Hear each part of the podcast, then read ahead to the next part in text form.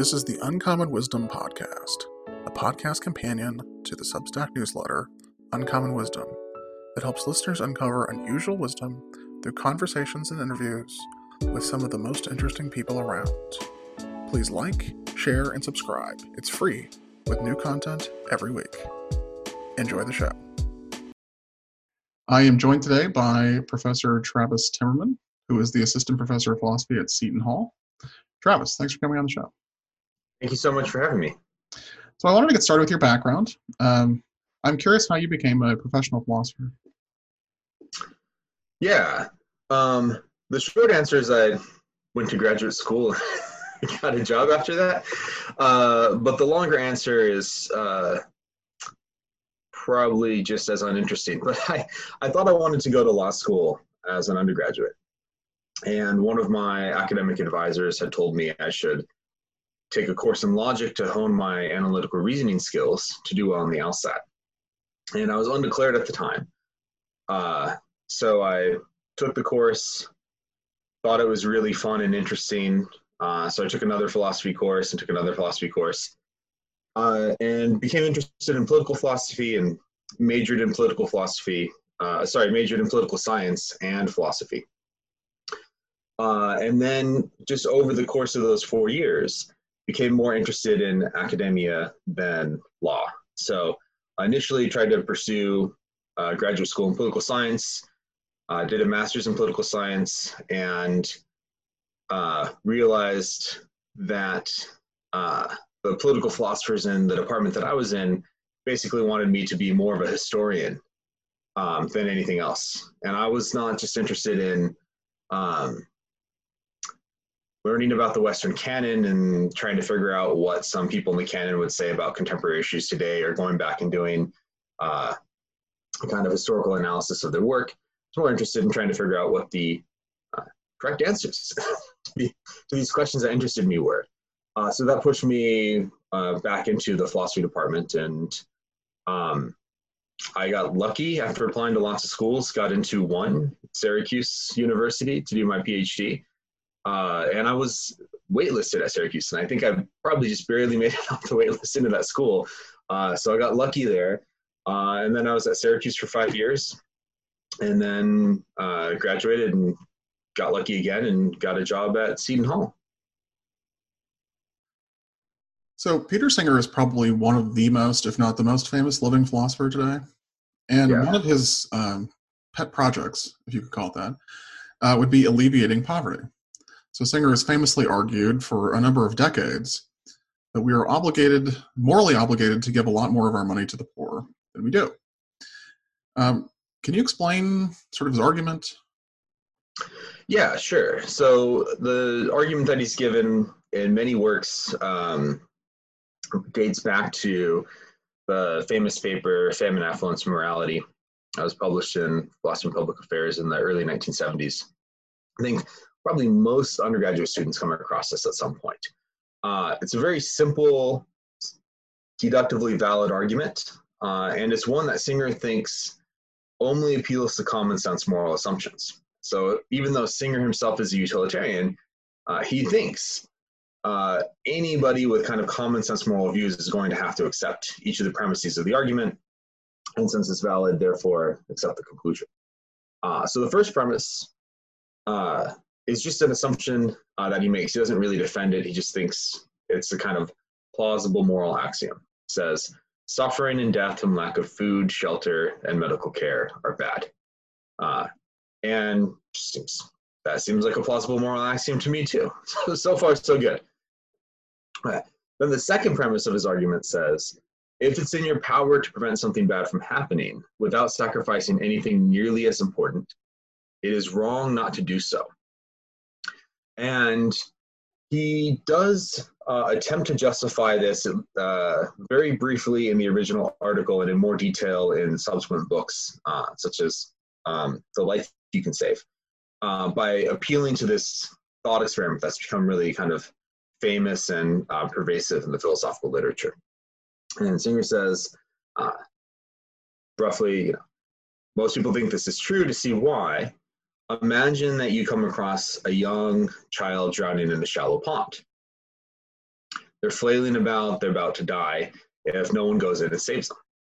Now you can go in and save them at no danger to your life because the pond is shallow. You, it's just a matter of you kind of wading in and pulling the child out in time. Uh, but the catch, so to speak, is that in order to do so, you'd have to ruin these nice new shoes that you have that are worth at least a couple hundred dollars. You take them off, it'll be too late. The child will have drowned by then. So Singer says, and think rightly, that most people, just given common sense moral assumptions, would think that it's wrong to let the child drown in order to keep your shoes nice and clean. That you'd be kind of not not just would it be wrong, but it'd just be monstrous for you to place more value in maintaining nice shoes than saving a child's life. Okay, so that's our justifies premise two. Uh, premise three, uh, the first two are moral premises. The third is just kind of an empirical premise. Singer says, look, by donating to aid agencies, you can prevent suffering and death from lack of food, shelter, medical care without sacrificing anything nearly as important. Uh, now, I mean, this wasn't true in the 1970s, but now we can just get on our phones, find an effective charity, give a couple hundred dollars out of our bank account to a good organization such as the Against Malaria Foundation. And if we do, we give enough, uh, we can be quite confident that we'll prevent an innocent child from dying who would have otherwise died. So one way to put Singer's argument is uh, if it's wrong not to sacrifice some comparably trivial good in order to save a child's life right in front of you, is likewise wrong not to make uh, the same sort of comparably trivial sacrifice in order to save a child that you can't see. So those three premises entail the conclusion, says if we don't donate to aid agencies, we're doing something morally wrong. And that's quite extreme. One thing that's, I think, quite brilliant about this argument is Singer takes these assumptions that uh, he thinks most people are committed to already, and then shows that these entail together a conclusion that pretty much everyone rejects. At least people in kind of Western affluent nations think of giving to charity as supererogatory. You know, it's a good thing to do, but it's not wrong not to do. And if you're going to give your money away, it's sort of fine to give to whatever sort of cause that you want, barring something you know, positively uh, horrendous like the KKK. But if you want to give to like a museum, most people think that's fine. Uh, but if Singer's argument is sound, it's actually not. Actually, should be giving our money to effective charities that we do more good relative than other places that we could spend the money. One way I like to think about Singer's argument is that we were required to give until it just becomes too costly. So there's some threshold where you give up to that point, it becomes too costly. There have also been a lot of criticisms in the literature of Singer attacking various angles of his argument. But I wonder if you might walk us through what you think is wrong with the argument. Yeah, sure. So I'm I should say, I, I think there's a good chance that the argument might actually be sound, although I have some reason to doubt it. Um, but even if the argument is sound, it's going to have to be justified by taking on theoretical commitments that the typical person doesn't take on. So, in uh, a paper of mine titled Sometimes There's Nothing Wrong with Letting a Child Drown, which is a clickbait title for sure. Uh, I suggest that there is uh, a potential morally relevant difference in the way that we imagine the situation that we're in, in Singer's Drowning Child example, and the position that we're in to aid those that are living in extreme poverty. So the basic thought is that when people imagine Singer's description of the case, even though he describes it in an ahistorical way. We're implicitly assuming that this is an anomalous event. And that's sort of reasonable for people to at least implicitly assume because we don't typically find ourselves in the situation which Singer describes. Uh, we sort of think, well, we haven't had to come across drowning children in the past. We probably won't do so in the future. This is just kind of a surprise one off event. Okay. Unfortunately, given how pervasive global poverty is, um, the last uh, stats that I looked at from the World Bank, which are a couple years old, believe said around 734 million people, which is about 10% of the world population, live in extreme poverty. Uh, and about 25,000 people, including 10,000 children, die from hunger and related causes each day. Uh, these are easily preventable causes that effective charities are able to uh, to stop if they have the financial resources to do so. So, given how pervasive that problem is, the situation that we're in is any time that we have some expendable income, we'll always be in a position to save the lives of people living in extreme poverty by donating that income to an effective aid organization. So, the most relevantly analogous case is not a kind of one-off case where you come across a child drowning in a shallow pond, but one where you're kind of constantly surrounded by children. And what I claim in the paper is that common sense morality would permit a person to stop short at some point in order to uh, get some comparably less important good for themselves. And that these intuitive responses to the case provide some defeasible reason against premise to Singer's argument. Certainly not decisive. I think that actually the premise might be true for theoretical reasons, but this is some evidence against it. So I could just give the case really quickly. This way, listeners could test their own intuitions against what I say here. So here's a case, uh, I'll just quote it from the paper. Say, imagine uh, unlucky Lisa gets a call from her 24 hour bank telling her that hackers have accessed her account and are taking $200 out of it every five minutes until she shows up in person to put a hold on her account. Due to a legal leap, uh, loophole, the bank is not required to reimburse Lisa for any of the money she may lose, nor will they reimburse her. In fact, if her account is overdrawn, the bank will seize as much of her assets as is needed to pay the debt created by the hackers. Fortunately for Lisa, the bank is just across the street from her work, and she can get there in fewer than five minutes. Uh, we can even imagine that she's about to get to the bank as part of her daily routine. On her way, however, she notices a vast space of land covered with hundreds of newly formed shallow ponds, each of which contains a small child who will drown unless someone pulls him to safety. Lisa knows after each child she rescues, an extra child will live who would have otherwise died. And it would take her about five minutes to pull each child to safety. Now she's faced with this choice about how many children to rescue before she enters the bank. And once she enters the bank, we can suppose that the children that she hasn't rescued will drown and die. Okay. Things only get worse for her from there. For the remainder of her life, the hackers repeat their actions on a daily basis, and every single day, ponds adjacent to Lisa's bank are filled with drowning children, which means every single day she faces this dilemma of stopping the hackers to maintain some resources for herself or giving those up to save children. Now, I think it might be obvious that Lisa is obligated to save a great many children and to make a very kind of serious sacrifice uh, in order to do so. But if premise two of Singer's argument is true, then this means that Lisa is obligated to make this extreme sacrifice day in and day out uh, until she's given up everything that's comparably as important as a child's life.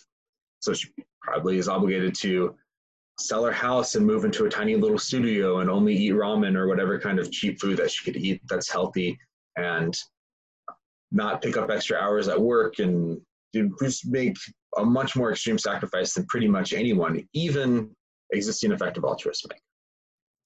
And my thought is that's not intuitive. Uh, most people would think it'd be permissible for Lisa to take, let's say, one five minute break in her entire life to do something that's not nearly as important as saving a child's life. Maybe she wants to just work on saving children as much as she can for 40 years, then take a five minute break to, let's say, watch like a short Pixar film, just because she loves those so much. She just wants one one more time of, you know, a little enjoyment from a nice animated short, and then goes back to saving children for the rest of her life.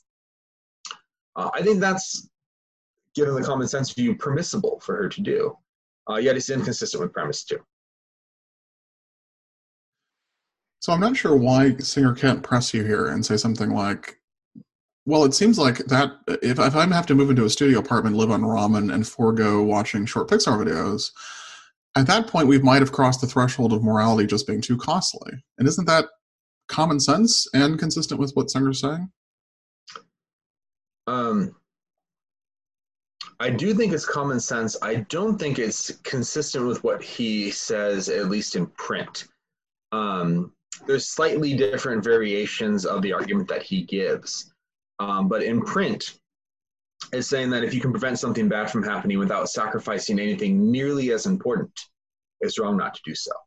And Singer will rightly allow that there's some kind of ambiguity about what exactly constitutes a good that's nearly as important as a child's life. So sending, I think this was an example he used, you know, sending your kid to college nearly as important as a child's life. Huh. I, grants that like maybe it is, although that's that's not clear to me, especially given how expensive college is. It's actually many children's lives at stake, not a single child's life at stake. Or giving your kid braces or something. Maybe that's nearly as important. He doesn't think so, but he allows for this kind of gray area. But nevertheless, in spite of that ambiguity, there's going to be lots of cases of things that just uh, clearly are not nearly as important as saving a child's life. Um, getting a fancy coffee at Starbucks or buying expensive name brand clothing or going on a extra vacation. Um, and I think watching a short film is one of the things that falls pretty straightforwardly into the case of not being nearly as important as a child's life, even if it's just something that you do once. Um, so I do think that presents a problem for the truth of premise two uh, as it's formulated, even if it's and the and you mentioned the point about common sense, and I think what these sorts of considerations show is that the truth of premise two is actually straightforwardly inconsistent with common sense moral commitments that people have, in spite of Singer thinking otherwise. Also, the word can appears in premise two. And I'm wondering what the nature of the can is there. So it, you might think, on the one hand, you can do it, and that in principle, persons could do this. Or you might mean can in the sense that human beings with all of their moral biases, confabulation, selfishness, and all the other stuff can do. Mm-hmm. Right? In other words, thinking of, of persons as like idealized um, agents that always do what's right or have the capacity versus people with all of their um, psychological baggage doing that. Right. It seems to be ambiguous between those two conceptions of you know what we mean by can when we're talking about persons. Yeah, I think that's right. Um, in print a little bit, and in uh, lots of uh, versions of this talk that Singer has given. Uh, he does seem to want to take what's psychologically feasible into account. Um, so he will grant, I think this is the line that Singer wants to toe, uh, that just in terms of talking about what our moral obligations are, since he's now a hedonistic act utilitarian and used to be uh, kind of two level preference based utilitarian, thinks that we are kind of obligated to give until marginal utility is reached. Thinks just if we're speaking in terms of what our moral obligations are, we should do that. But when we're talking about uh, what you know we can reasonably expect of other people to do, and the way that um, society influences us and it influences how kind of psychologically difficult it is for us to make sacrifices that other people aren't making. Um, I think he wants to hold that fixed and say that when we're thinking about what we might hold someone accountable to or when we're setting goals for ourselves, we should look at what's psychologically feasible. Um, so I think he does eh, want to appeal to both. If we're talking strictly about our moral obligations, that's not a role of a can is just picking out what uh, we have the ability to do but if we're talking about how we should practically live our lives then i think he wants to just talk about what's psychologically what we can do in this kind of psychologically feasible sense. How does that then dovetail to the debate between uh, actualism and possibilism in ethics? Yeah, that's a good question. So I think that this is a kind of serious issue that effective altruists need to wrestle with more. Um, I'll just say briefly with Singer, uh, when I asked him about this, uh, he identified himself as an actualist. Uh, that wasn't like an official thing in print. This was just a kind of friendly conversation. I wanted to see where he stood on the debate. Uh, and he, uh, unsurprisingly to me, had actualist intuitions.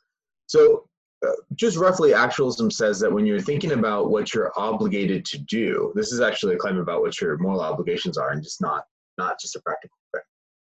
Um, when we're figuring out what we're morally obligated to do, we have to hold fixed facts about how we would freely act in the future.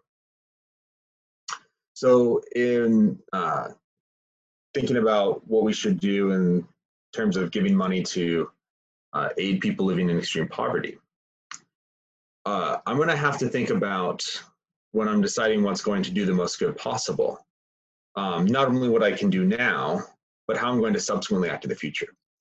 And uh, Singer has pointed out in The Life You Can Save, if you go kind of in full throttle and try to give until marginal utility is reached when other people around you aren't doing that at all. You might quickly become burned out or disillusioned or subject to acrasia, you know, weakness of the will, and then just stop completely. Uh, whereas if you just gave um, a smaller amount, it might seem like a small enough sacrifice that you would, in fact, in the future, be willing to continually make that sacrifice over and over and over again. So he has a kind of sliding scale of what he thinks is roughly reasonable to uh, expect to be psychologically feasible for the typical person to give based on their income. Um, so maybe it's reasonable for me to give, say, 10% of my pre-tax income uh, every uh, every paycheck, and that wouldn't be so difficult that I would become disillusioned and give up. And then if I do that, I'd give more in the long run than if I tried to just empty out my bank account right now uh, and then constantly give everything that I possibly can in the future. Then I might just give up after a year or two because it's so because I find it so hard to do, and then never give anything again, and that'd be even worse. So actualists like Singer are going to take this fact about how I would act into account when trying to determine not only what we should practically do, but what our moral obligations in fact are. How does this contrast with a possibilist view? So you might you might think of Singer in possibilist terms rather than actualist terms. How would that differ? Yeah, good. So uh, the possibilist says that uh, we're obligated to do the kind of best thing that we can over the course of our whole life. And that also means, according to the possibilist, but not the actualist, that we're obligated to perform each act that's part of this set of the best things that we can do over the course of our whole life, kind of irrespective of what we would in fact do in the future. So the possibilist is going to say, you know, if you accept, let's say, um, hedonistic act utilitarianism uh, and are uh, kind of moved by uh, what Singer says about the importance of aiding people that live in extreme poverty. We might be obligated to just give pretty much all of our paychecks away each week, at least to the point where marginal utility would be reached. Uh, because we'd be obligated to do that over the course of our entire lives. Uh, and the possibilist would say you're obligated to do that kind of no matter how you would subsequently act in the future. So suppose that if I tried to give all of my expendable income away today, uh, I would have immediate regret when I found something I wanted. I don't know uh, what like a new car or something like that. I would immediately regret the decision and never give anything away again. Uh, maybe I become uh, so psychologically damaged by it. I just become a terrible person and descent into, uh, you know, kind of uh, perverse state where I could even be murdering innocent people left and right as a result of being so psychologically traumatized from giving money away. I mean, that's a silly kind of cartoony example, But the point is, no matter how extreme the consequences, the possibilist says, I'm obligated to do the thing right now. That's part of the best thing I can do over my whole life, kind of independent of what I would in fact do. So Singer's obligated to give away a bunch of his money right now too, even if that means he would not do the most good in the long run. Let's apply this. To, let's apply this to an analogy to see if we understand. So, if I'm an actualist about, say, the keto diet, maybe I need to lose some weight. Right, my lockdown punch is beginning to show. So I go on the keto diet, and if I'm an actualist about that, I think, you know, I should be, a, I should diet on keto. I should eliminate carbs to the extent that this is sustainable in the long term, and I'm not going to want to go out and like binge and just completely like gain a ton of weight because I'm so sick of keto. Whereas maybe the possibilist would say, no, you should be like maximally keto, like each and every meal. Mm. Um, to hell with the sustainability. Right, right, right. Yeah, I think that's. Uh, I think that's right. Um, I, I don't know about this. Right. So this sustainability in terms of maintaining the diet is that what you meant by sustainability? Yeah. Right. Yeah, I think that's right. I think the kind of standard case in the literature uh, is very helpful at teasing apart what's different about these views.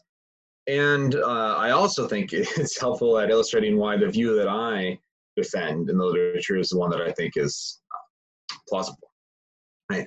So there's lots of versions of cases that have the same structure, but here's a version that was given by Michael Zimmerman, but it's just kind of based off a standard case in the literature called Professor Procrastinate. Uh, but Zimmerman's is a little more fun. So suppose that I've been invited to attend uh, an ex-partner's wedding, and we, you know, ended amicably, and I can, you know, attend and be nice, and that's what would be best for everyone. So I just received an invitation to attend an ex-partner's partner's wedding. And the best thing that I can do is accept the invitation and show up to the wedding and just be, you know, pleasant, nice guest. Um, the worst thing would be to accept the invitation, show up at the wedding, get inebriated, and then act out in a fit of jealousy and ruin the wedding for everyone. That would just be the worst possible outcome.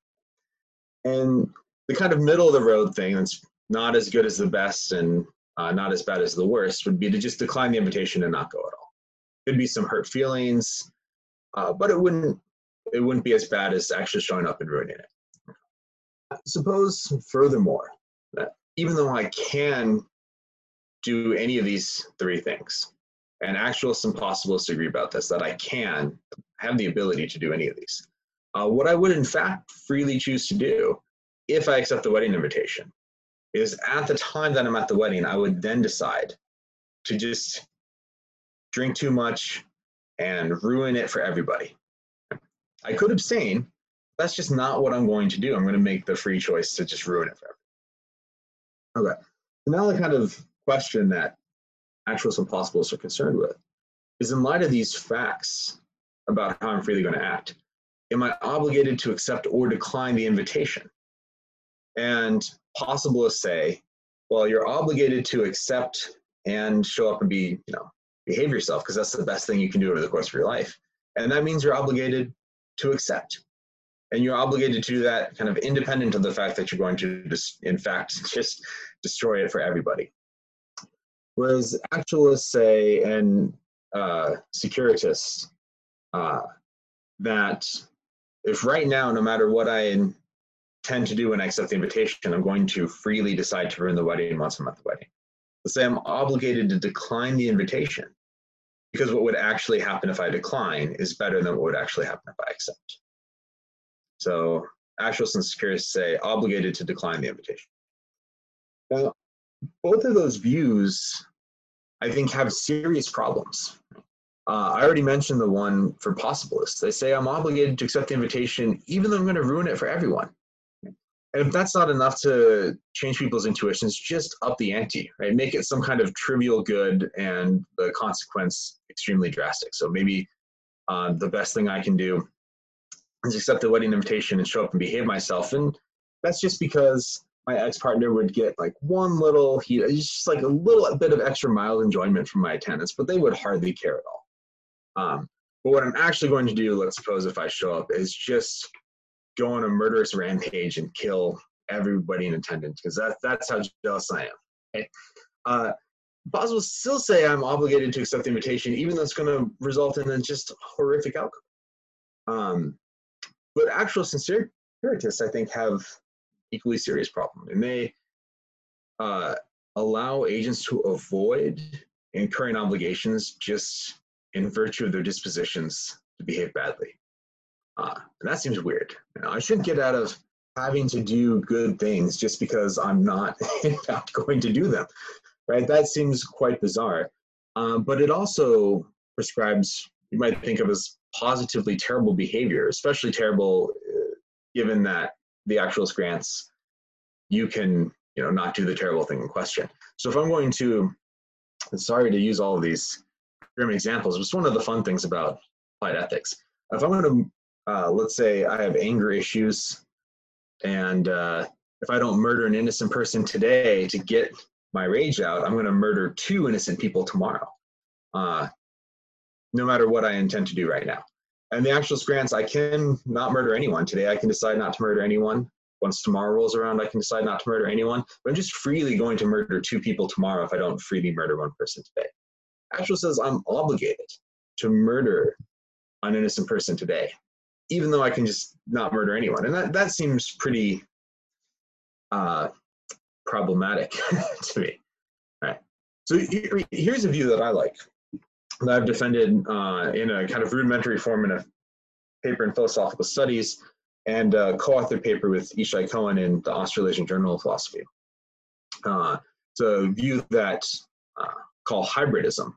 And just roughly, the basic idea is the possibilist ought tracks our moral obligations. And then there's a kind of practical moral ought that tells us how to act to minimize the wrongdoing uh, across our lives. So, in the kind of wedding case, the form of hybridism that I favor would say, uh, I'm obligated to accept the invitation and show up at the wedding and behave. And in virtue of that, I'm obligated to accept the invitation. I'm morally obligated to. Nevertheless, when I, as the kind of imperfect moral agent that I am, am thinking about what to do once I get the invitation, practically speaking, morally I should accept it, but practically speaking, I should decline. Not because I'm obligated to decline, but because that's the act available to me right now that'll minimize the amount of wrongdoing across my life. If I don't decline the invitation now, I'm going to do something even worse. So hybridists say sometimes you should do kind of small wrong act right now in order to prevent yourself from doing an even worse moral act at a later time. Still wrong to do it. Still wrong to do it. And you can be criticizable for it. But you should do it because it's less wrong than what would otherwise happen. That's the kind of crude idea.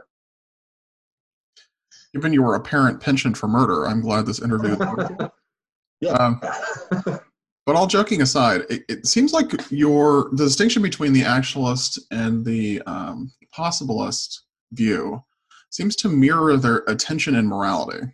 So it seems on the one hand, morality is supposed to guide us uh, and give us ideals for behavior, like things that we ought to do, these sort of moral um, ideals. But at the same time, it's also supposed to guide. Um, it's supposed to provide a guide for action like what we should be doing, um, like on the ground.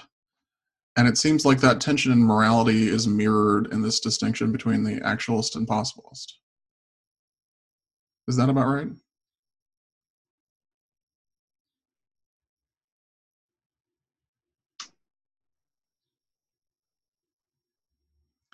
Did I lose you, Travis? I think I might have lost you.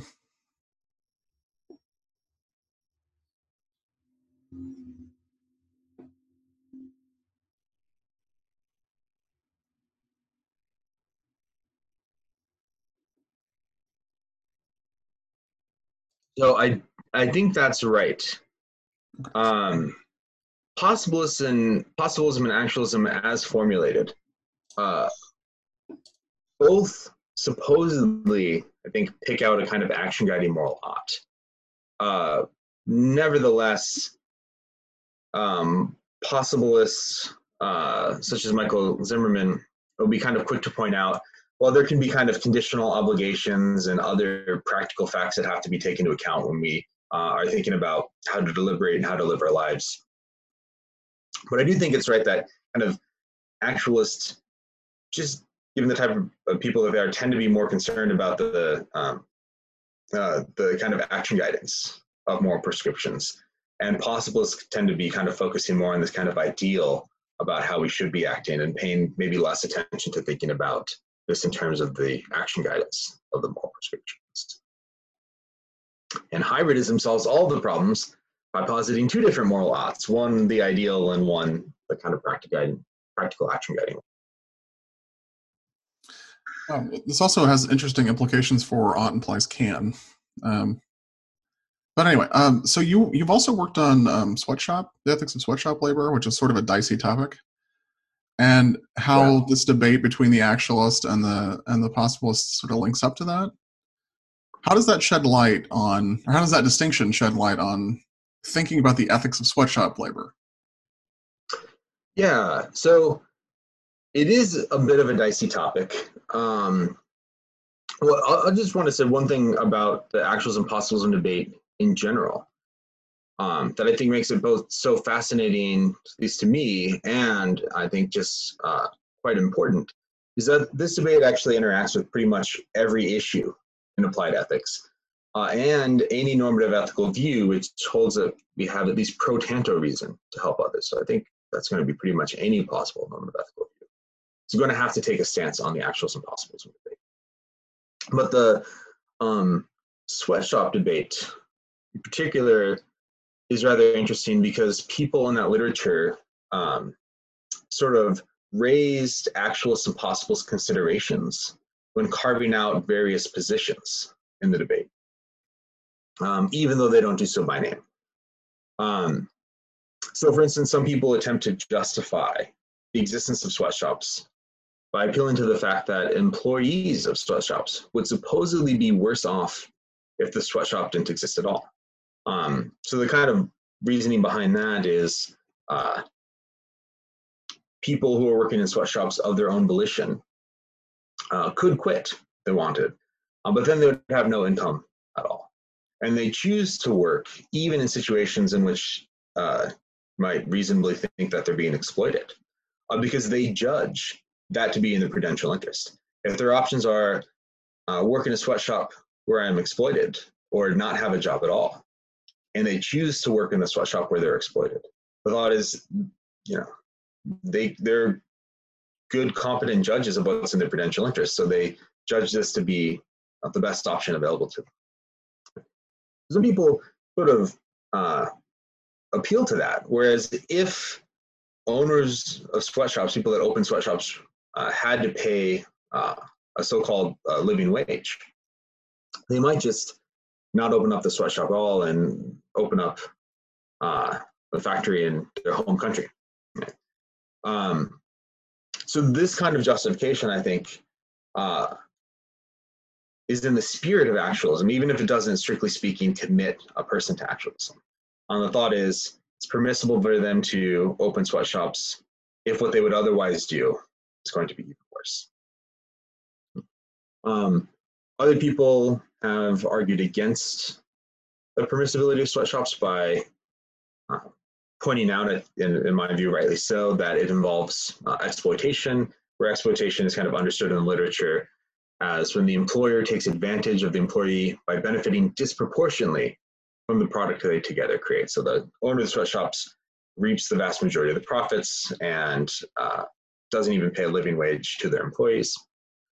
And uh, some people have argued just on the basis of this that um, sweatshops is wrong to create, uh, even if the alternative, even if the alternative is going to be worse for the employees. So it doesn't matter that uh, what would actually happen if you didn't open the sweatshop is everyone would be worse off, I suppose. Uh, what matters is that you can do better. You can open the factory and pay people a livable wage, and that means that you're obligated to kind of open the factory uh, independent of what you would otherwise do. Oh well. Um, so I, I, wrote this paper with Abe Zakhem, who knows much more about the sweatshop literature than me.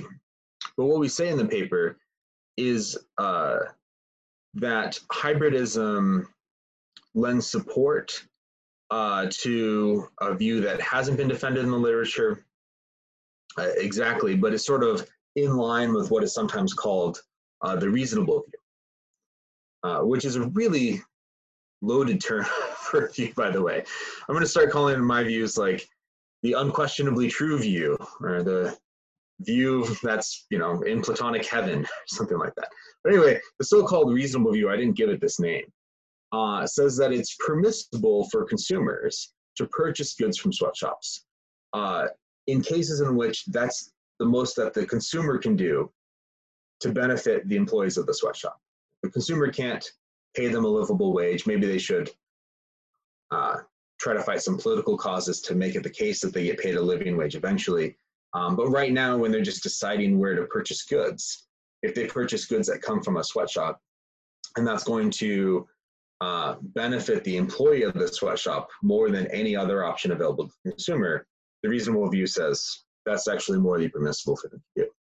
Uh, but nevertheless, says the reasonable view, it's impermissible for employers to create sweatshops because they could pay their employers uh, a high wage. They could pay them a living wage. So, um, hybridism says, at least holding fixed certain empirical assumptions about the effects of well-being on sweatshop employees, which are uh, questionable. Um, but let's suppose, as some people do in the literature, that at least in some cases, maintaining your job at a sweatshop is actually going to be better for you than not having the job at all.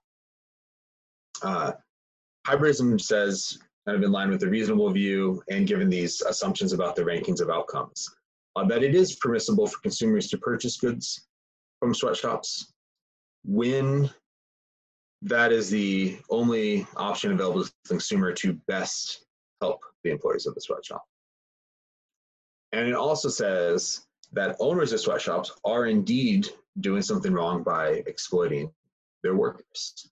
Uh, they can open the factory and pay them a kind of high living wage, and then are obligated to do both in virtue of doing so. Uh, nevertheless, nevertheless, this might be what uh, some people have most kind of practical reason to do. Uh, if opening a sweatshop is going to benefit the employees and what you, the owner in question would otherwise do is not open it at all and make everyone worse off then they can have practical reason to do something that's quite horrifically morally wrong now in order to prevent an even worse outcome. Um, nevertheless it's certainly is still wrong for them to do so and they can be criticizable for that fact. Uh, and this would also mean maybe third parties uh, should not interfere or prevent the creation of sweatshops in cases, if there are any, but in cases, if there are any, where opening it is going to be beneficial to people and preventing its opening is just going to harm people.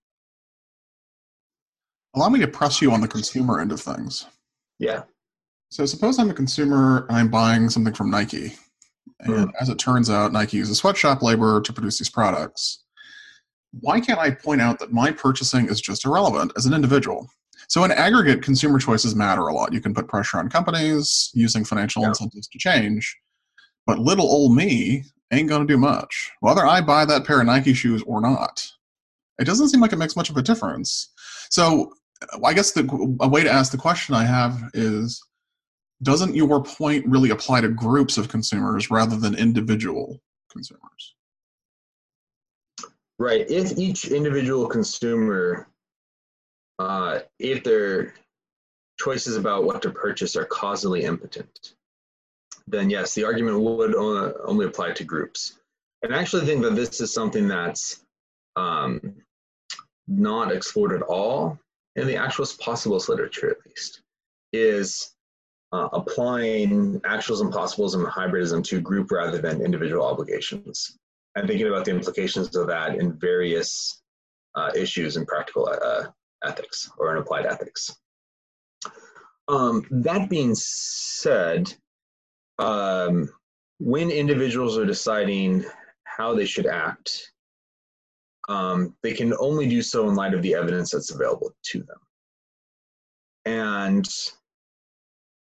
in those cases, for reasons that people like Peter Singer and uh, Shelley Kagan have given, um, it's not clear that you can rule out the possibility, at least not relative to my evidence, that some uh, individual act tokens of purchasing, uh, say, shoes from Nike, uh, is going to hit a threshold for demand and then actually make a difference. Um, it might be very unlikely that that's going to happen, um, but then the consequences, if it does happen, might be so beneficial or disastrous that maximizing expected value relative to the evidence available to me um, might actually require, I think, that you abstain from purchasing uh, shoes from sweatshops if that's going to be very harmful. Or you know fill in other things abstain from purchasing meat that comes from factory farms or uh, fill in fill in the thing in question that's very bad. Can i explain why i find the threshold response puzzling? Yeah please. So i press you on the difference between groups and individuals. And i've noticed vegetarians do this. I don't know the sweatshop li- literature very well but it wouldn't surprise me if if that threshold response were used there too, where people were like, hey, look, it might be that you abstaining from buying that 10,000th pair of Nikes is what convinces Nike to change, right? It took all of those purchases. Yeah. But it seems like what you've done there is smuggle back in the group.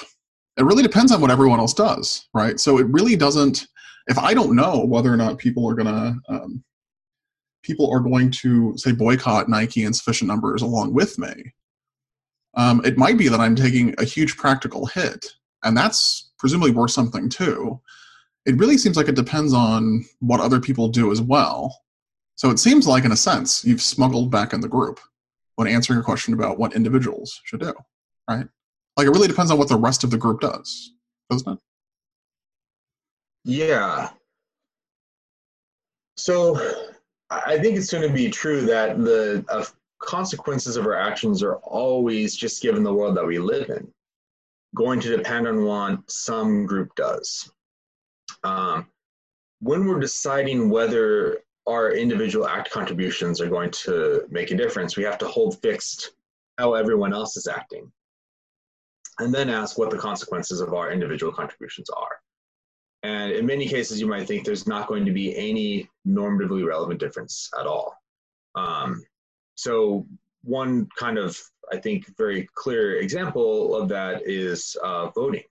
So at least if I'm deciding whether to vote uh, in the presidential election, in the United States, there's never been a case where one individual vote has changed the outcome of the president, presidential election in the sense of, you know, who gets elected. Um, so that, that's a kind of very clear case when your your individual uh, act of voting is causally impotent. Um, so you hold fixed what everyone else does, and then you ask if I vote, is that going to change the outcome? Uh, no, it's not. So then thought is your causally impotent. But nevertheless, uh, whether you've made a difference is dependent upon what other people in the group have done. Um, but it's just given how they've in fact acted, your individual contribution is not going to make a difference at all and the same thing is going to be true in the Nike case, uh, probably in the vast majority, if not every instance of pur- purchasing Nike shoes. You're not going to hit a threshold and change the outcome. Um, but that is since you don't know, as you pointed out earlier, since you don't know how everyone else in the relevant group is acting, uh, there's a non-zero chance relative to your evidence that your contribution uh, will change the outcome of the number of shoes that are produced and maybe the number of people that are exploited in sweatshops. Now that's going to depend on the a group in the way that it, you know, every action depends upon what other people are doing. But if we're holding fixed how everyone else is in fact acting, it might be the case that you buying that one additional pair of Nike shoes, given how other people have in acted, is the one that tips the scale towards increasing the orders and then maybe increasing the number of people that are hired in the sweatshop and then increasing the number of people that are exploited. I don't know if that helps or if I've just not answered your question. No, it's a difficult question. I totally put you on the spot. Uh, that, that's perfectly fine. I actually wanted to switch gears a little bit before we run out of time because you've done some work on a topic that has interested me since I was uh, a small child going to church the question of heaven. Um, I remember being very puzzled by the notion that the afterlife would be eternal. Like, I remember sitting in church listening to the pastor talk about um, the afterlife and our heavenly um, residence and being very puzzled by like how we would be entertained for that long like Mhm. what if they run out of rides and like stuff for us to do right like Yeah. you make that disneyland as big as you want and you an infinite number of, of visits to disneyland you're eventually going to do everything Mhm. i guess should we actually think um, immortality would be desirable kind of sounds like it might be awful actually Yeah, good, interesting. So it sounds like you might be uh, persuaded by these concerns that Bernard William raises in his work, uh, and I'm not. So this will be interesting. So I'll I'll, um, I'll I'll say what I think briefly. I'll review why Williams thinks immortality would be bad for humans. Uh, and tedious I'm not convinced by his argument, and then you can tell me why, uh, where you think that I've gone wrong. Um, but yeah, so I mean, look, there's lots of different types uh, of immortal lives that you could have. So I should just say that off the bat. Um, I, my wife and I rewatched one of my favorite films the other day. Uh, it's such a beautiful day, and uh, spoiler alert: uh, in the end of that movie, the character who is kind of facing death throughout the whole film just uh, either uh, dreams or actually does become a true kind of immortal. But everyone else around him is not. Uh, so you know, he builds relationships and he loves people, and then they all die, and then all life dies, and then like future beings of light friend him, but then they die, and then the heat death of the universe happens, and he's just like floating in space for an eternity. So he actually gets a fate that's much, much, much worse than death. All right, so there's lots of different types of immortal lives we can have. And when we think about whether some type of immortality would be desirable, we have to think about you know, what else is happening in the world. And so I think uh, that at least you know some types of immortality would be horrible, like this the fate of poor Bill and It's Such a Beautiful Day. Uh, but nevertheless, I think some types of immortality would in fact be quite good uh, for for humans like you and me. Uh, heaven at least on some conceptions of it, sounds quite wonderful. Um, okay, but Williams and a lot of people, I should say a lot of people in the literature, I disagree. So in a chapter of Williams' Problems of the Self, I basically says immortality would be undesirable for us because we would either um, maintain the kind of character that we have and then become interminably bored because we do everything that we'd want given the type of person that we are right now. And once we did everything that we want, it would kind of cease to give our lives meaning, and uh, it'd be better at that point if we were dead. Um, or Williams allows for this possibility: uh, our character would change through the years. We develop new kind of interests and uh, what he's going to call categorical, categorical desires, which I'll explain in a minute. Um, but the rough idea is that our character will change with time so that we can be perpetually interested in different things. Um, but if that is what happens, William thinks that right now, uh, given the type of people that we are, we have no kind of prudential interest in seeing this future person come into existence. Uh, either it literally wouldn't be us, or I think much more plausibly, uh, it would be us, but it'd be such a different version of us that our present selves shouldn't care about bringing that version of us into existence. Um, that's the kind of short overview. The Williams' argument's a little more complicated because it relies on this distinction he draws between uh, what he calls conditional desires and categorical desires. Uh, so conditional desires are just those that are uh, conditional on being alive, uh, as William puts it.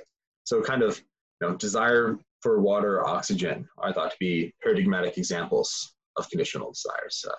I don't want oxygen unless I'm alive and I need it to live, right? I need it to breathe. Um, categorical desires are the ones that we have uh, by virtue of what which we want to be alive. And uh, according to Williams, it's kind of these desires that propel us into the future. So the desires that we have um, that we want to live in order to fulfill. Uh, and that's going to vary from person to person. They're going to have different projects that generate these so-called categorical desires. Uh, but some examples are things like you, know, you want to uh, have a new project of raising children, uh, or you want to finish a novel that you've been working on, and you want to be alive in order to create this work of art and then get it out in the world. Um, commitments to political, moral causes, all, all sorts of things might be categorical desires. It's whatever uh, kind of gives you reason to live. Okay. So William's argument can really be understood as a kind of dilemma.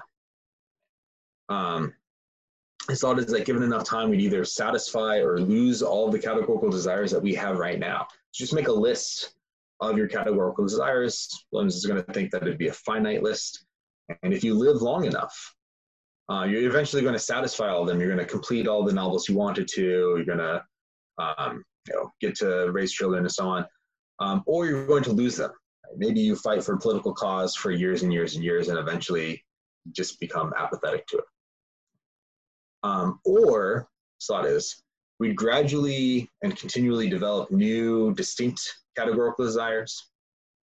So the stuff that doesn't interest us at all now, uh, and then avoid boredom but at the expense of changing the type of person that we become to the extent that like right now we supposedly have no prudential reason in trying to see this person come into existence so um, i don't like golf maybe that says something about me it just seems so boring uh, but yeah maybe on William's view, imagine that like I get sick of philosophy. I'd get sick of philosophy at some point. I wouldn't want to try to read or write any more philosophy. Um, but maybe then, some point in the future, millions of years from now, I would develop an interest in golf uh, and want to be the best golfer that I could.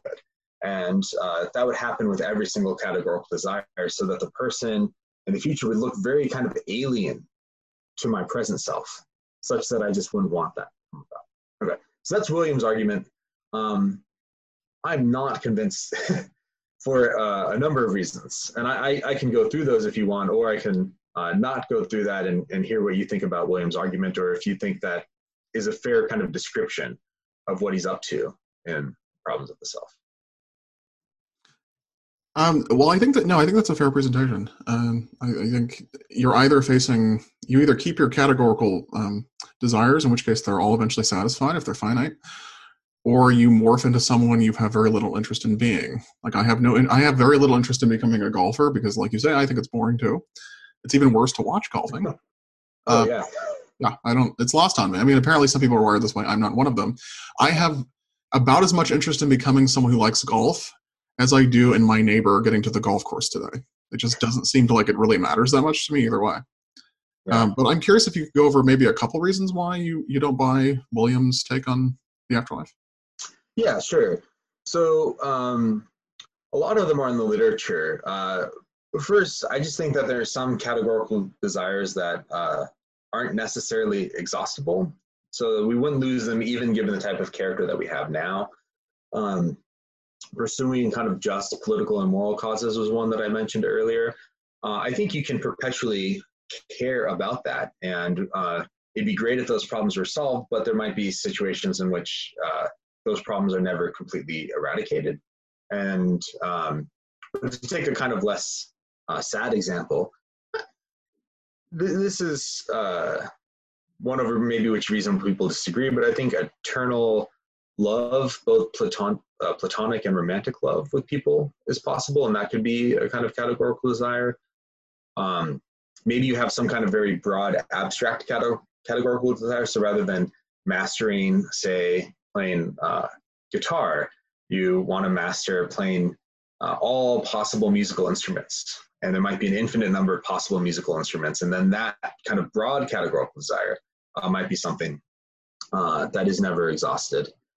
Um, as a, another kind of related issue uh, that Chris Belshaw has pointed out is that William seems to be assuming um, that not only would we change in the sense that we'd be immortal, but he seems to be imagining that our uh, memories are enhanced drastically such that we would recall each of these kinds of experiences of satisfying the categorical desires that we've had.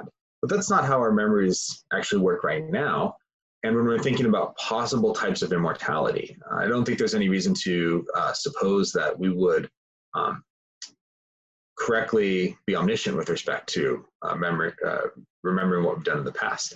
And that would allow for, I think, uh, some kind of categorical desires that are not exhaustible. So I desire um, have many categorical desires. Let's take a more trivial one. Maybe a categorical desire I have is to appreciate all good art. And one uh, film that I uh, quite like is uh, Martin McDonagh's In Bruges. I think it's a brilliant dark comedy. And uh, if I watch it over and over and over again now, the there will be diminishing returns on how pleasurable it is for me to watch. Um, but that's just because I recall what I've seen. I'm not surprised in the same sort of ways. I'm I stop noticing new things that I uh, because I've noticed it all upon previous viewings.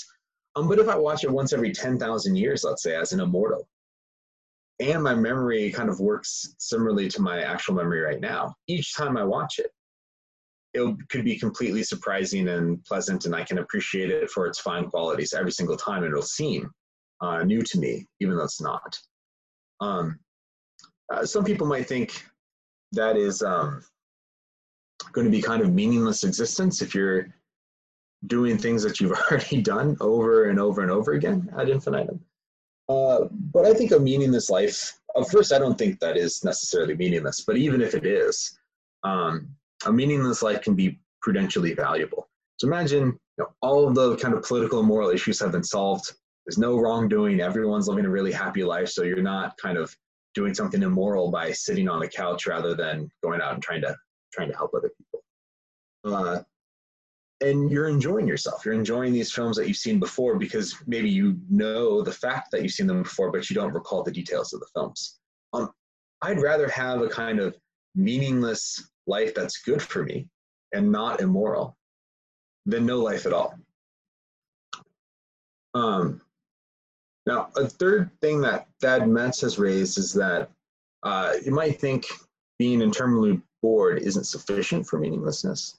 So maybe you do run out of categorical desires and you're internally bored, but you also uh, nevertheless help people, run a charity to try to aid people living in extreme poverty, try to fight for the uh, rights of sweatshop laborers, you try to uh, end factory farming. You can do all sorts of these things, and suppose you're quite successful at it. I might think that's a meaningful life, even if it's um, not one that's particularly pleasurable or involved in satisfying categorical desires. Um, I'm not sure if there is any such thing as meaning, but if there is, that strikes me as quite plausible. A uh, couple of then quick uh, points uh, that well, I'm not convinced, and then I'll uh, then I'll stop talking. Um, but Sophie Grace Chappell, uh, I think, rightly notes that when we think about these kind of drastic changes between our present self and what we might look like, say, a thousand years from now, um, it, it sort of seems sudden to us. But in reality, there would be a kind of very gradual change that's happening, pretty similar to the kind of gradual changes that happen right now. Um, so our the changes we brought about through a series of six, uh, successive chain of events where you progressively replace your old categories of desires with new ones, uh, even if, and this, uh, this is a quote from her, even if one's projects may be each of limited temporal duration, they may not finish all at once. They overlap like threads in a rope. I find that helpful. It seems kind of bad if you suddenly change and drastically change your personality, but if this is happening gradually, um, I don't have the same sorts of counterintuitive uh, concerns that I would have in a in a thing where this happens immediately. Um, and this relates to a point that David Benatar has brought up, but that's a, I think a different point. Uh, and this is something that I really worry about. Uh, I mean, I, it seems to me Williams' argument proves too much because my uh, the category I didn't have any categorical desires as an infant, right? I couldn't like think I didn't have the requisite cognitive capacity to develop categorical desires. And then when I did have them, say five years old or 10 years old or whenever I started developing categorical desires, um, they're completely different than what my 34 year old self thinks. Um, but then if we follow Williams' reasoning, it seems like it's going to entail that my like five year old self, didn't have any prudential interests, and turning into the 34 year old self that I am now. Even though my life has been fortunately quite, uh, on the whole, good. Uh, and that seems uh, like a reductio to me. Uh, so long as my present self is uh, identical in terms of personal identity with my five year old self, and the subsequent life has been on the whole good, then I think it was good for my five year old self to continue to live to my 34 year old self, even though I don't have any kind of categorical desires that I had at the time. That is quite a list of, of responses, Travis. Yeah, um, so I'm really not convinced by it. I'm really not in the grips of this argument in a way that most people in the literature seem to be. Um, yeah, yeah. It struck me when you were you were talking, and I, have I've read Williams' article before and thought about it. Um, in part because you know heaven is sort of something I grew up with, and I think it's something a lot of people think is just this obvious good. And then Williams comes along with his tedium challenge, and you're like, huh, I hadn't really considered that. Disneyland ain't really Disneyland if I'm going every single day. I mean, it's sort of yeah. a, the cart- our cartoonish way to put the point, but um, and recently I've been thinking about um, Williams a little bit, and I thought, I think part of the pull of his argument is that he takes heaven out of its context. So you, you sort of hit on it earlier when you said, um, when I think of an afterlife, it really depends on how you construe the afterlife. And if you take it, at least in the Christian tradition, which obviously there are other sorts of what we might call heavens in different religious traditions, um, but at least in the Christian tradition, uh, it might be that the value of heaven is not that it's eternal or that it satisfies my categorical desires, although it might do that. Um, it's rather that it allows me communion with the greatest good, which is communion with God. Right? And that's an inexhaustible, there's something just good about that for its own sake. And um, that going to heaven uh, will, in part, um, inculcate or bring about a transformation such that I will see God and communion with God as the good that it is. Mm, yeah. Right. So it, it's almost like Williams is trying to like naturalize in a weird way or secularize the afterlife.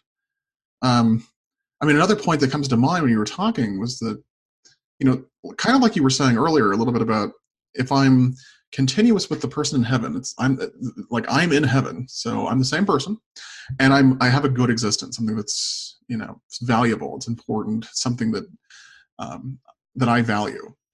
Um, it even if it's discontinuous so like even if the categorical desires that i have in heaven don't really compare with anything here now it might be that i have an interest in that even if i don't recognize that i do right? Mm. I mean, people yeah. are really bad at like affective forecasting. We are really bad at dealing with like transformative experience and anticipating like it's really hard to anticipate what it's going to be like to be a parent prior to having a child. Something that's really hard to articulate and appreciate until you're actually in the middle of it.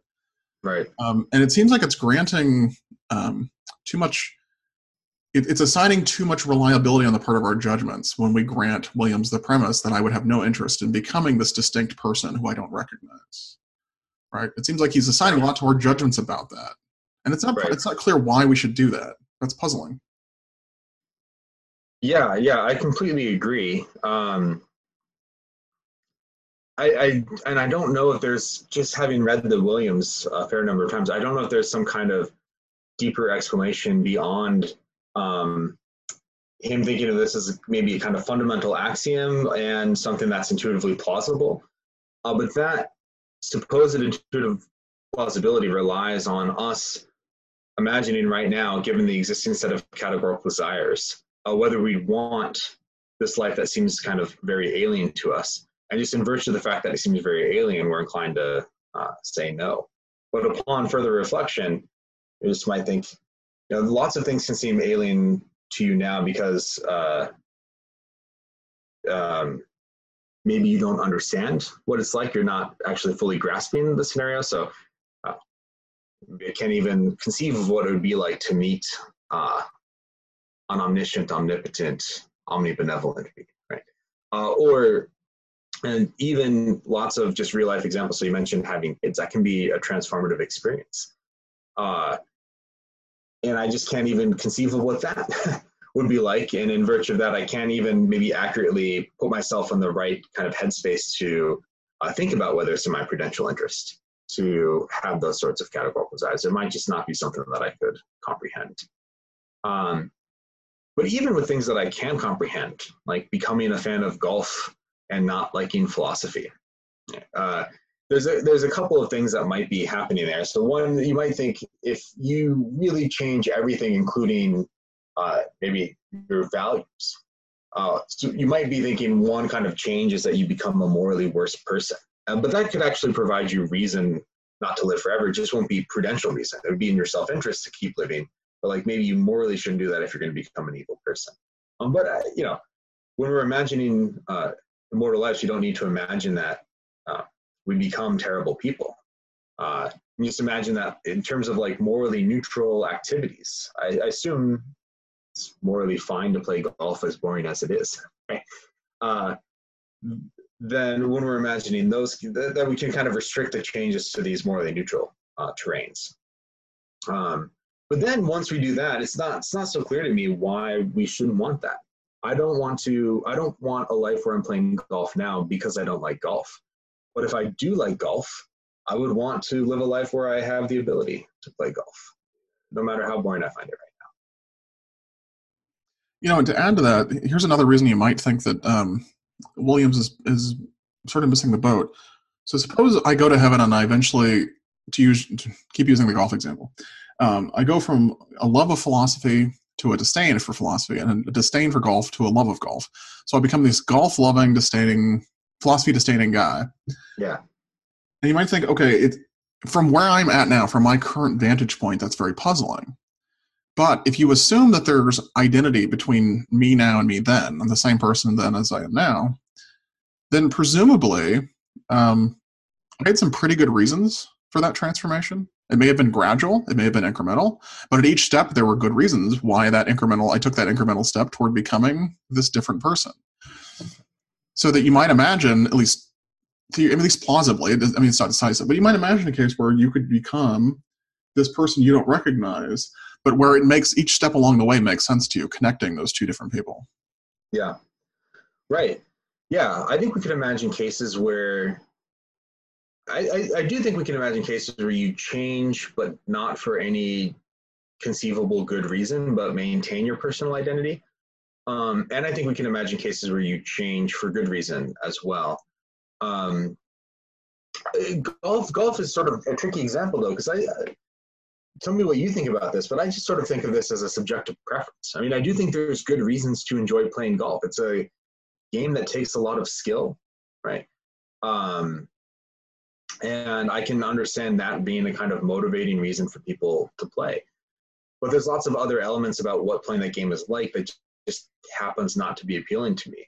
But I don't think of that as a I'm kind of being responsive to reasons. I think of this as a kind of mere matter of taste. I enjoy doing some activities that involve skills, and I you know don't particularly enjoy doing others for whatever reason. But I'm not sure that there's some kind of like um, good reason to prefer one rather than another. Uh, so I just when I imagine liking golf in the future, if it's like if when I'm immortal, I'm imagining that I just have a kind of subjective preference that changes uh, over time.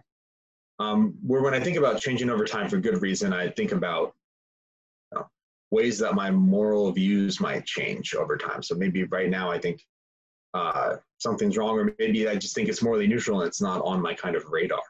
Um, but then in the future, I come to think that you have to take a certain stance on the issue. Um, I would hope that that change is brought about because you know, I was exposed to new evidence or an argument that I hadn't previously considered, and then change as a result of that. That seems like a kind of case where I, I'm changing for a good reason rather than something that's more kind of arbitrary. Um, but I don't know, that's just kind of a rough, off the cuff response. Are, are you thinking of changing towards activities that you like, like golf? Are you thinking there's some reason to like or not like golf that's objective and it's not a kind of subjective preference? Or, how are you thinking about this? I was it was actually a bit underdescribed. Um, I mean, you might imagine like you know you you're a new arrival in heaven, and it comes out there's turns out there's like this charity golf tournament for a good cause, and you're like, okay, this would help people on Earth, right? So you start doing it, and come to find out, like you don't get enough like exercise, and the sunlight and the the well manicured grass is actually kind of nice. and then you know you you realize that like there's something interesting about like hitting what you aim at when you take a swing at a golf ball it's just something satisfying about that like it just sort of incrementally like over a time over thousands of years through moral reasons and not it just becomes something that you enjoy yeah okay good right yeah that seems really plausible to me and i think it's really helpful too when you think about it in terms of Williams' argument because when we're imagining how would be drastically different in the future but not, and I take it that this is just your point, not imagining the kind of reasons that we might have undergone these changes. Then it can seem kind of very alien and maybe very, uh, perhaps even irrational of us to make those changes. But if we're cognizant of is like each of the incremental changes that we make and the reason that we make it, and they're all perfectly coherent and rational, um, then maybe the thought is it ceases to be uh, seems so alien to us and and we can kind of see why it would be desirable, even though it's not something that we right now want to do. Is that the thought? Right. And, and, and, that's exactly the thought. And if you couple that with the fact that people are very bad at forecasting these things, like I mean, right. if I ask you know a random person to imagine what it would be like to win the lottery, right? Their image, their mental images that, that that sort of elicits aren't necessarily predictive of their mental states had they actually won the lottery and lived that scenario out. So it right. might be if you couple that poor judgment when it comes to forecasting the future, imagining your life in these different scenarios with a scenario where you could slowly, incrementally, and with good reasons transform to that different person. And yeah. like the, the, it seems like the practical part of the dilemma that Williams has set up isn't nearly as compelling. Yeah, good. That's really helpful. That seems right to me. So is Williams done now? Does that can we all pack it up and yeah. not have to talk about it anymore? Well, speaking of projects that matter, uh, are you working on anything new that you'd like to share with us? Yeah, um, I'll say briefly one uh, thing. I, I've, I am working on a project thinking about uh, Williams' argument immortality. Um, and one thing that strikes me about his argument is that he holds fixed various facts about our psychologies, like we get diminishing returns with frequent repetition of activities that we find pleasant and remember doing. But he's not holding fixed other facts about the way that we're constituted. Like he's not holding fixed the fact that our memories are imperfect. And of course, he's not holding our mortality fixed, right? So we have to, you know, change some things about the way the actual world is to imagine what our life would be like uh, in these uh, merely possible worlds. And one kind of worry that I have with his argument uh, is that there are certain contingent facts about our psychologies that, if changed, uh, would, I think, ensure that certain categorical desires are inexhaustible. It's not clear why, if we're not holding fixed facts, say, about our memories, that we should be holding fixed facts about our psychological dispositions. Um, so a lot of responses to William sort of uh, take all the assumptions that he wants on board and then try to argue that immortality would be desirable even given our existing psychological dispositions. Um, and I think a lot of those arguments are actually successful. Uh, but even for people that aren't motivated by those, uh, we, it's important, I think, to ask the question about whether we would find immortality desirable if certain facts about our psychological dispositions were changed, and then whether we should want uh, both an immortal life and those features about our psychology. And I think the answer to that, or at least what I'm going to try to argue, is uh, yes, we should want both of those things. Um, so that's one thing. I'm working on another paper in death on the uh, so-called timing problem of the badness of death. So I've, in my work, defended a view uh, called deprivationism. And the rough idea is that assuming death results in the permanent cessation of your existence. So we're just talking about heaven, but let's imagine um, that there's no afterlife, and once you die, you just go out of existence forever. Uh, there's a question in the literature: Could that be bad for you? Uh, and the view that I want to defend, that's the most popular view by far in the literature, uh, is deprivationism. Says yes, that can be bad for you, and it's bad for you to the extent that your death prevents you from missing out on additional good life you would have had had your actual death not occurred. Right. So if I say got in a car crash and died today, um, my death would be bad for me to the extent that uh, hadn't died today in a car crash, I would have gone on to live more happy life. But if you take that view, take, um, it seems like you have to answer the question when is your death bad for you? Uh, and every answer that's been given in the literature seems uh, to result in some kind of problematic consequences. Uh, so people and people have defended seemingly every view. So some priorists say your death is bad for you right now before it happens, and that seems odd because it doesn't generalize. We don't say other events are bad for us before they happen. If I'm going to break my leg tomorrow, that would be bad for me. Presumably, it's bad for me once my leg is broken and I'm suffering. It's not bad for me now, right? Um, some people say your death is bad for you at the moment that you die. Um, and that seems to have a generalizability problem as well. Um, not all events are bad only at the times that they occur. Uh, take the broken leg example. Presumably, it's not bad for me just the instant I break my leg. It's bad for me while I'm suffering and, and worse off than I would be had my leg not been broken. It'd be no comfort to me if I break my leg and I'm in screaming in agony and you say, it's okay, the legs, the bad thing's over now. You broke your leg, that already happened. Right? No, it's, it's bad for me afterwards when I'm in pain. Um, some people have defended uh, subsequentism. They say it's uh, your death is bad for you at, at least some of the times, maybe all the times after you've died. Um, and that fits well with what we say about most bad events, but seems problematic because you don't exist. You might have trouble understanding how something can be bad for you at a time that you don't exist. Um, some people say it's bad for you at all times. that seems weird. It seems to be, doubly bad because it says something's bad for you at times that you don't exist, and it's bad for you before it happens. And that's not what we say about other events. Uh, some people say it's bad for you, but it's not bad for you at any time. And talking about badness in time uh, doesn't make sense. But we do seem to, at least in a straightforward way, talk about things like the time at which it was bad for me to break my leg, um, or if you know, say I missed out on some experience, the time that it was bad for me to miss out on that experience was the time the experience was happening. Um, anyway, sorry, that's a long setup.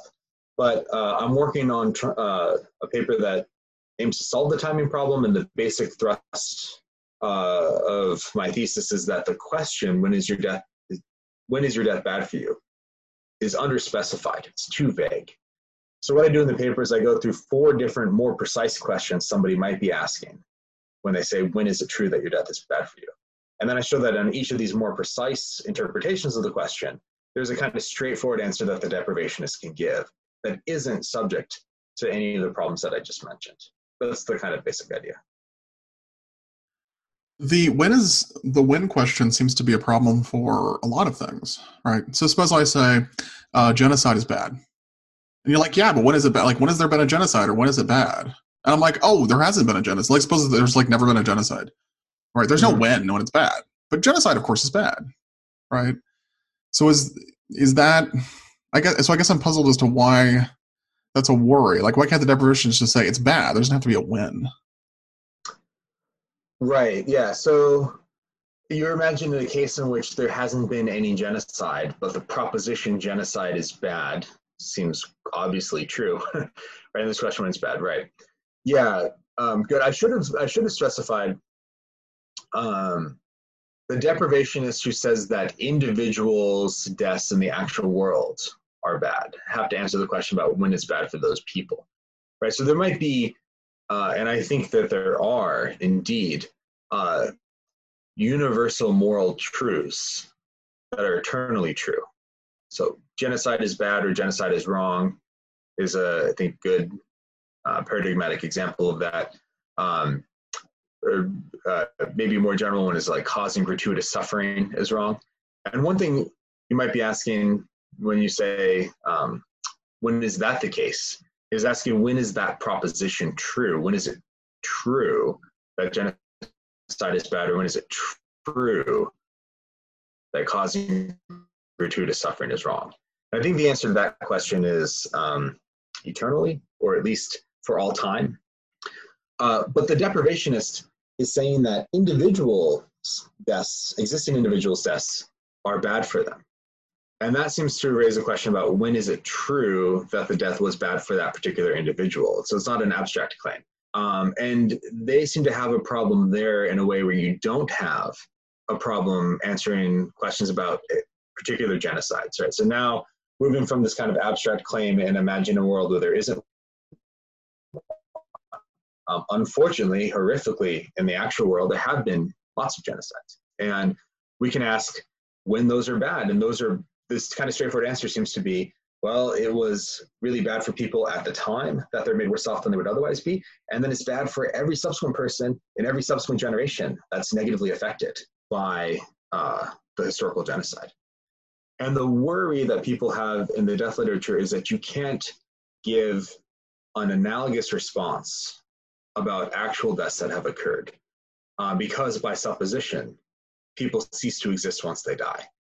Right? So there's a kind of straightforward answer to when particular genocides are bad because we can point to people who exist in the world who are made worse off by the genocide.